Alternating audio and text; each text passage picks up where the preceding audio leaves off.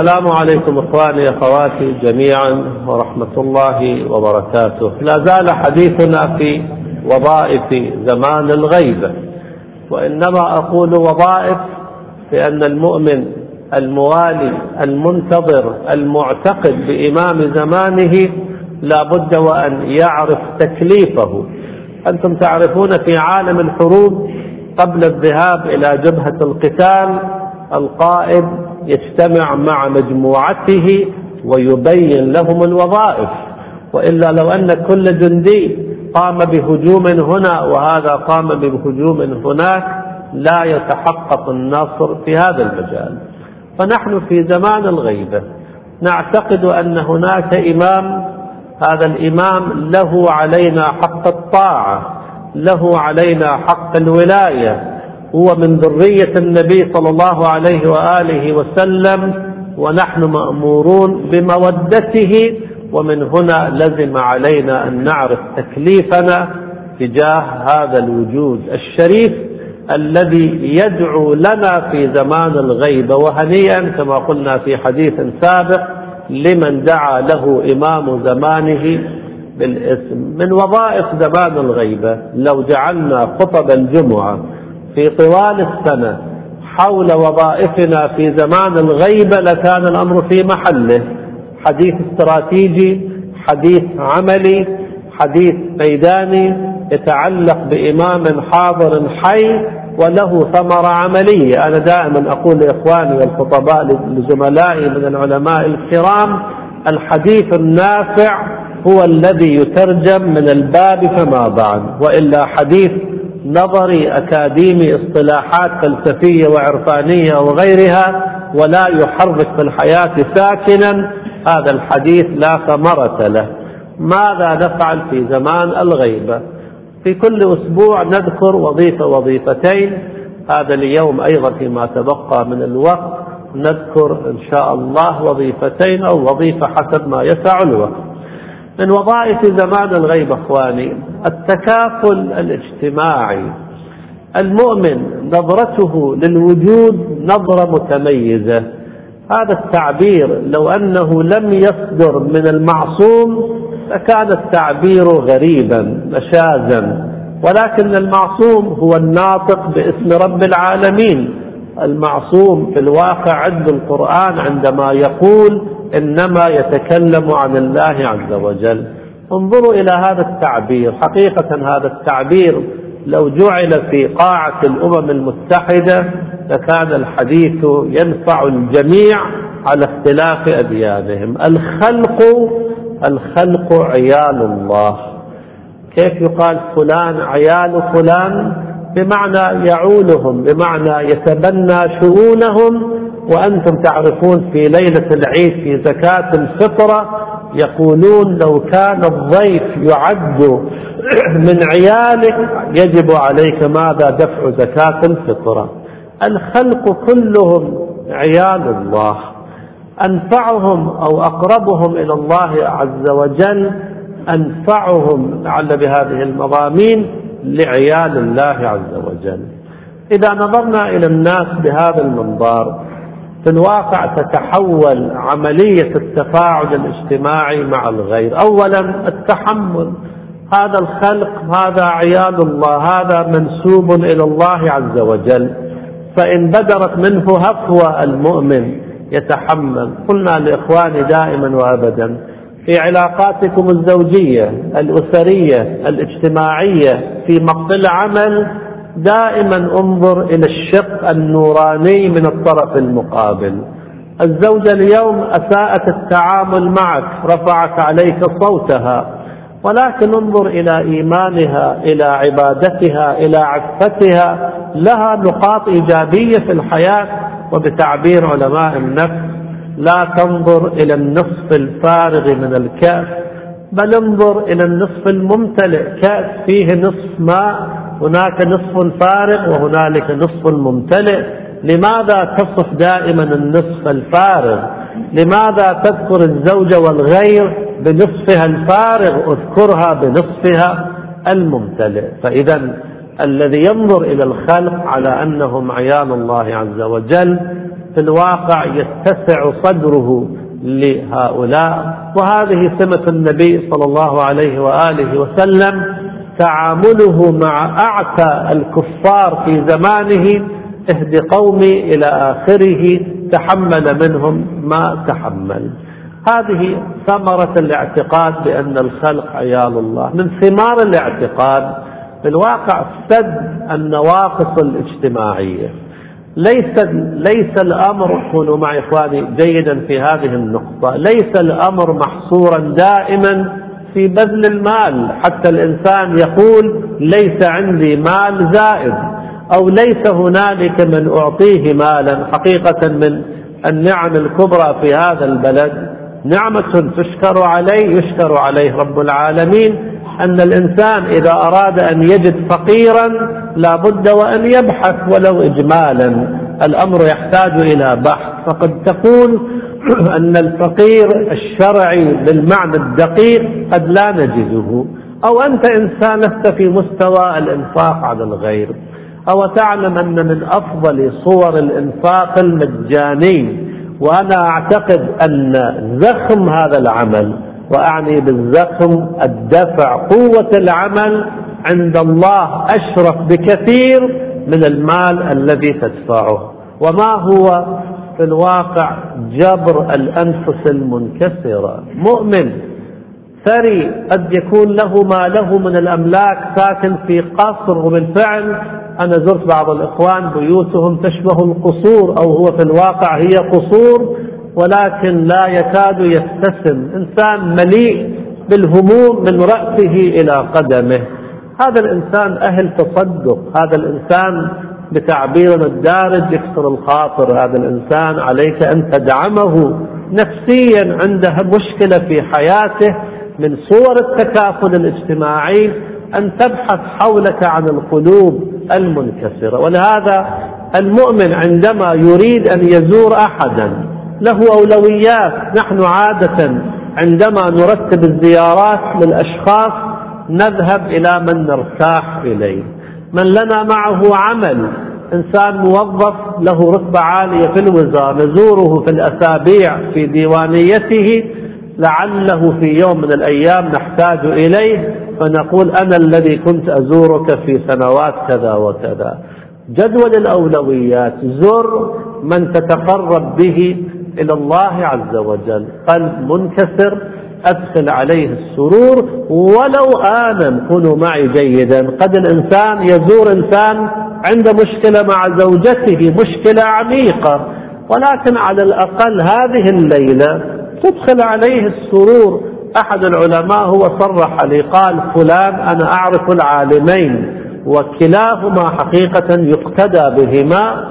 يقول فلان ذكر لي قال فلان العالم في ليلة من الليالي زارني إلى الصباح وهو يتكلم معي بالكلام المضحك المرطب ولعل في تلك الليلة ما صلى صلاة الليل لماذا؟ يقول حتى يدخل علي السرور كنت مهموما عندي مشكلة فبقي معي لعل إلى قريب الصباح وهو يتكلم بالكلام المريح يتقرب إلى الله عز وجل في ليلة من الليالي بإدخال السرور على أخيه ولو بإكثار المزاح بدلا من صلاة الليل. نعم المؤمن هكذا. سمعتم مني لعل البعض سمع مني أنه نحن عشاق العبادة البعض منا في أفضل التقادير من عشاق العبادة وهذا خطأ. ليس المؤمن من عشاق العبادة.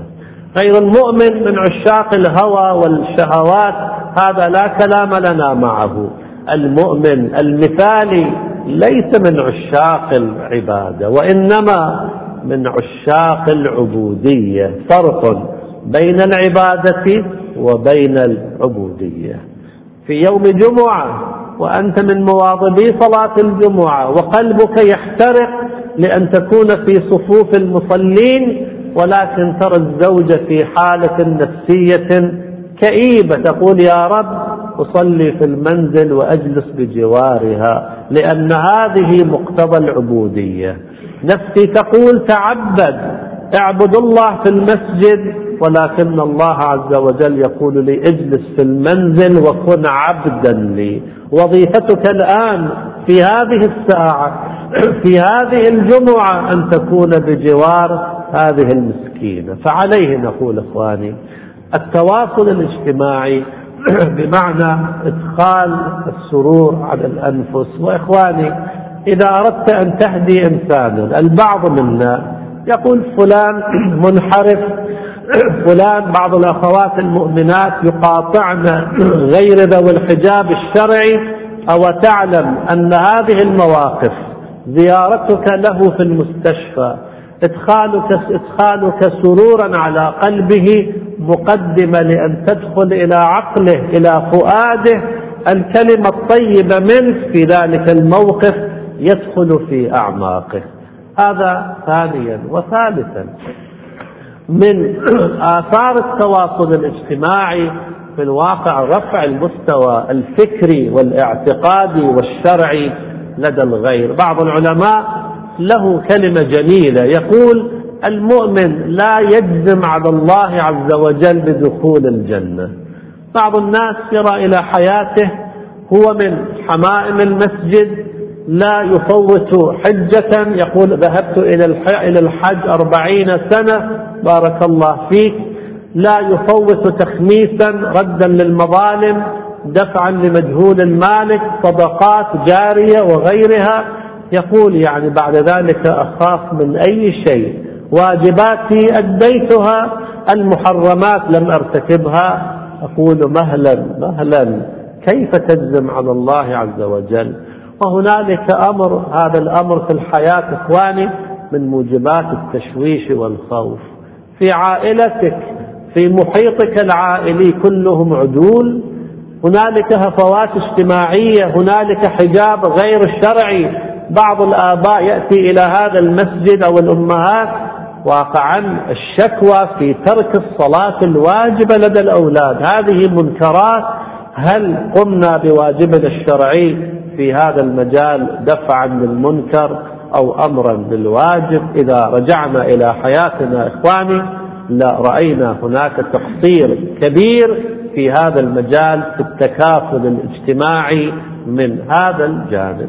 هذا في الواقع الحديث عن التكافل الاجتماعي وصوره يحتاج إلى حديث مفصل ولكن البناء على الإشارات. وأخيرا أنقل لكم في هذا اليوم المبارك يوم إمامنا الحجة صلوات الله وسلامه عليه. ذكرنا التكافل الاجتماعي لنتكلم عن حديث يتعلق بالذات. ورب العالمين يعلم أن عندما تكلم عن الذات الإنسان يخجل من نفسه أنه كيف سيلاقي ربه حقيقة بما هو عليه. لو تكاشفتم لما تدافنتم لما تدافنتم شري إليك صاعد وخيرك إلي نازل. مناجاة الشاكين إخواني التزموا بها في قنوت صلواتكم. الإمام زين العابدين يقيم شكاوى ويقول شكاوى كثيرة. اللهم إني أشكو إليك نفسا بالسوء أمارة وإلى الخطايا ميالة يشكو على عينه عينا عن البكاء من خوفك جامدة يشكو على الشيء يشكو الشيطان عدوا يضلني. قد ملأ بالوسواس صدري وأحاطت هواجسه بقلبي. أشكو إليك قلبا قاسيا مع الوسواس متقلبا.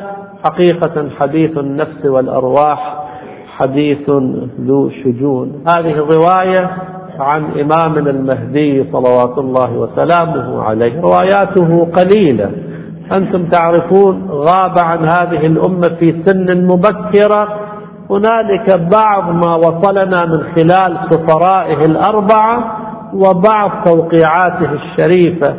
ستنهمر منه العلوم بفضل الله عز وجل عندما تثنى له الوسادة. ويملأ الأرض قسطا وعدلا. ولكن هذا القليل الذي وصل إلينا لابد أن نحفظه بين أيدينا. ومن أخلص العبادة لله أربعين صباحا. ومن أخلص العبادة هذه مناقصة. من أراد أن يشترك في هذه المناقصة بسم الله مناقصة العمر صفقة العمر وصاحب الصفقة أو المقترح لهذه الصفقة حجة الله على الخلق. ذلك الإمام الذي في الزيارة هذه التعابير إخواني أنا عندما أقرأها أنتعش بنفسي. عندما نخاطبه صلوات الله وسلامه عليه السلام عليك يا ناظر شجرة طوبى وسدرة المنتهى. السلام عليك يا سيف الله الذي لا ينمو.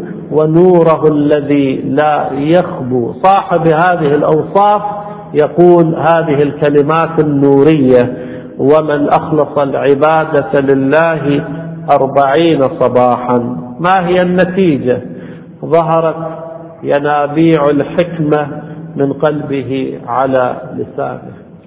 البعض منا يذهب إلى بلاد الغرب إلى بلاد بعيدة شهرين ليتعلم كيف يشغل جهازا طبيا مثلا. أربعون يوم الإمام يقترح عليك أربعين يوما. النفس بطبيعتها كسولة يا إخواني. حاول أن تخدع هذه النفس. تقول يا نفسي أريد منك إجازة أربعين يوما لتكوني مصداقا لهذا الحديث الشريف. أولا ما قال ظهر ينبوع الحكمة ينابيع الحكمة. هذه الحكمة ضالة المؤمن هذه الحكمة التي غبطها داود عندما رآها في عبد كلقمان الحكيم. هذه الحكمة لا تأتي من خلال الكتب ولا من خلال الحوزات العلمية ولا من خلال الجامعات. هذا العبد الفقير رأيت بنفسي في سنوات عمر الماضية قوم ليست عندهم القدرة على على القراءة. ولكن إنسان أمي ولكن إنسان عندما يتكلم تحب أن تبتلع الحكمة من فمه. يتكلم بعين الحكمة وكأنه متصل بعالم آخر. نعم هذه الحكمة تعطى لمن أراد الله عز وجل ذلك فضل الله. يؤتيه من يشاء. والله ذو الفضل العظيم. إذا الطريق إلى هذه الجائزة الكبرى أن نخلص العبادة لله أربعين صباحا. لا نريد أن نعقد الأمر على الإخوان. الإخلاص أربعين صباحا لا يلازم دائما المجاهدة. الإمام ما قال صم أربعين يوما. ما قال قم الليل أربعين ليلة. قال أخلص العبادة لله أربعين صباحا. ولا مانع من أربعينيتين. أربعينية تمهيدية وأربعينية حقيقية. في أربعينية تمهيدية. قل يا نفس أعطيك ما تريد من الحلال. كل ما في هذا الكون. قل من حرم زينة الله التي أخرج لعباده والطيبات من الرزق. قبل أن تأكل هذا الحلال قبل أن تمارس هذا الحلال قل يا رب هذا لأتقوى بها على طاعتك انتهى الأمر. كل أشهى الطعام قل يا رب آكل الطعام الشهي مسميا حامدا وناويا مسميا مبسملا أول الطعام وحامدا آخر الطعام وناويا أن أجعل هذا الطعام قوتا أنام الليل لأقوم صباحا لعبادتك. أذهب للدوام لأكتسب المال الحلال لأغني بها عائلتي. أين الصعوبة؟ الطريق إلى الله عز وجل إخواني حقيقة طريق سهل. لا أدري هذه العبارة هل هي رواية أو حكمة. وعلى كلا التقديرين الأمر صحيح. لم أعجب لمن نجا كيف نجا. إنما عجبت لمن هلك كيف هلك. الهلاك هو خلاق الطبيعة. رب العالمين ما يفعل الله بعذابكم. الهلاك هو الأمر الغريب وإلا نعم النجاة على القاعدة. فلنبدأ من هذا اليوم ببركة هذا الشهر الذي فيه ميلاد المصطفى صلى الله عليه وآله وسلم. ونسحب هذه الأربعينية إلى شهر جماد الثانية حيث ميلاد ابنته فاطمة الزهراء عليه السلام بين ميلاد النبي وبين ميلاد بضعته الطاهرة. هنالك أربع هنالك أربعون يوما نحاول في هذه الأربعينية أن نغير النوايا فحسب يا ربي أقوم بهذا العمل بهذا الداعي أقوم بهذا العمل بهذا الداعي القربي. وأنا أعتقد أن هذا المقدار من أقل مصاديق من أخلص لله أربعين صباحا وانتظر بعد ذلك ينابيع الحكمة التي لا تنقطع أبدا. إلهي بحق فاطمة وأبي. وبعلها وبنيها والسر المستودع فيها عجل لوليك الفرج والعافية والنصر. أبلغ سلامنا في هذا اليوم إلى إمام زماننا واردد إلينا منه السلام لين قلوبنا لولي أمرك وإلى أرواح المؤمنين والمؤمنات الفاتحة مع الصلوات.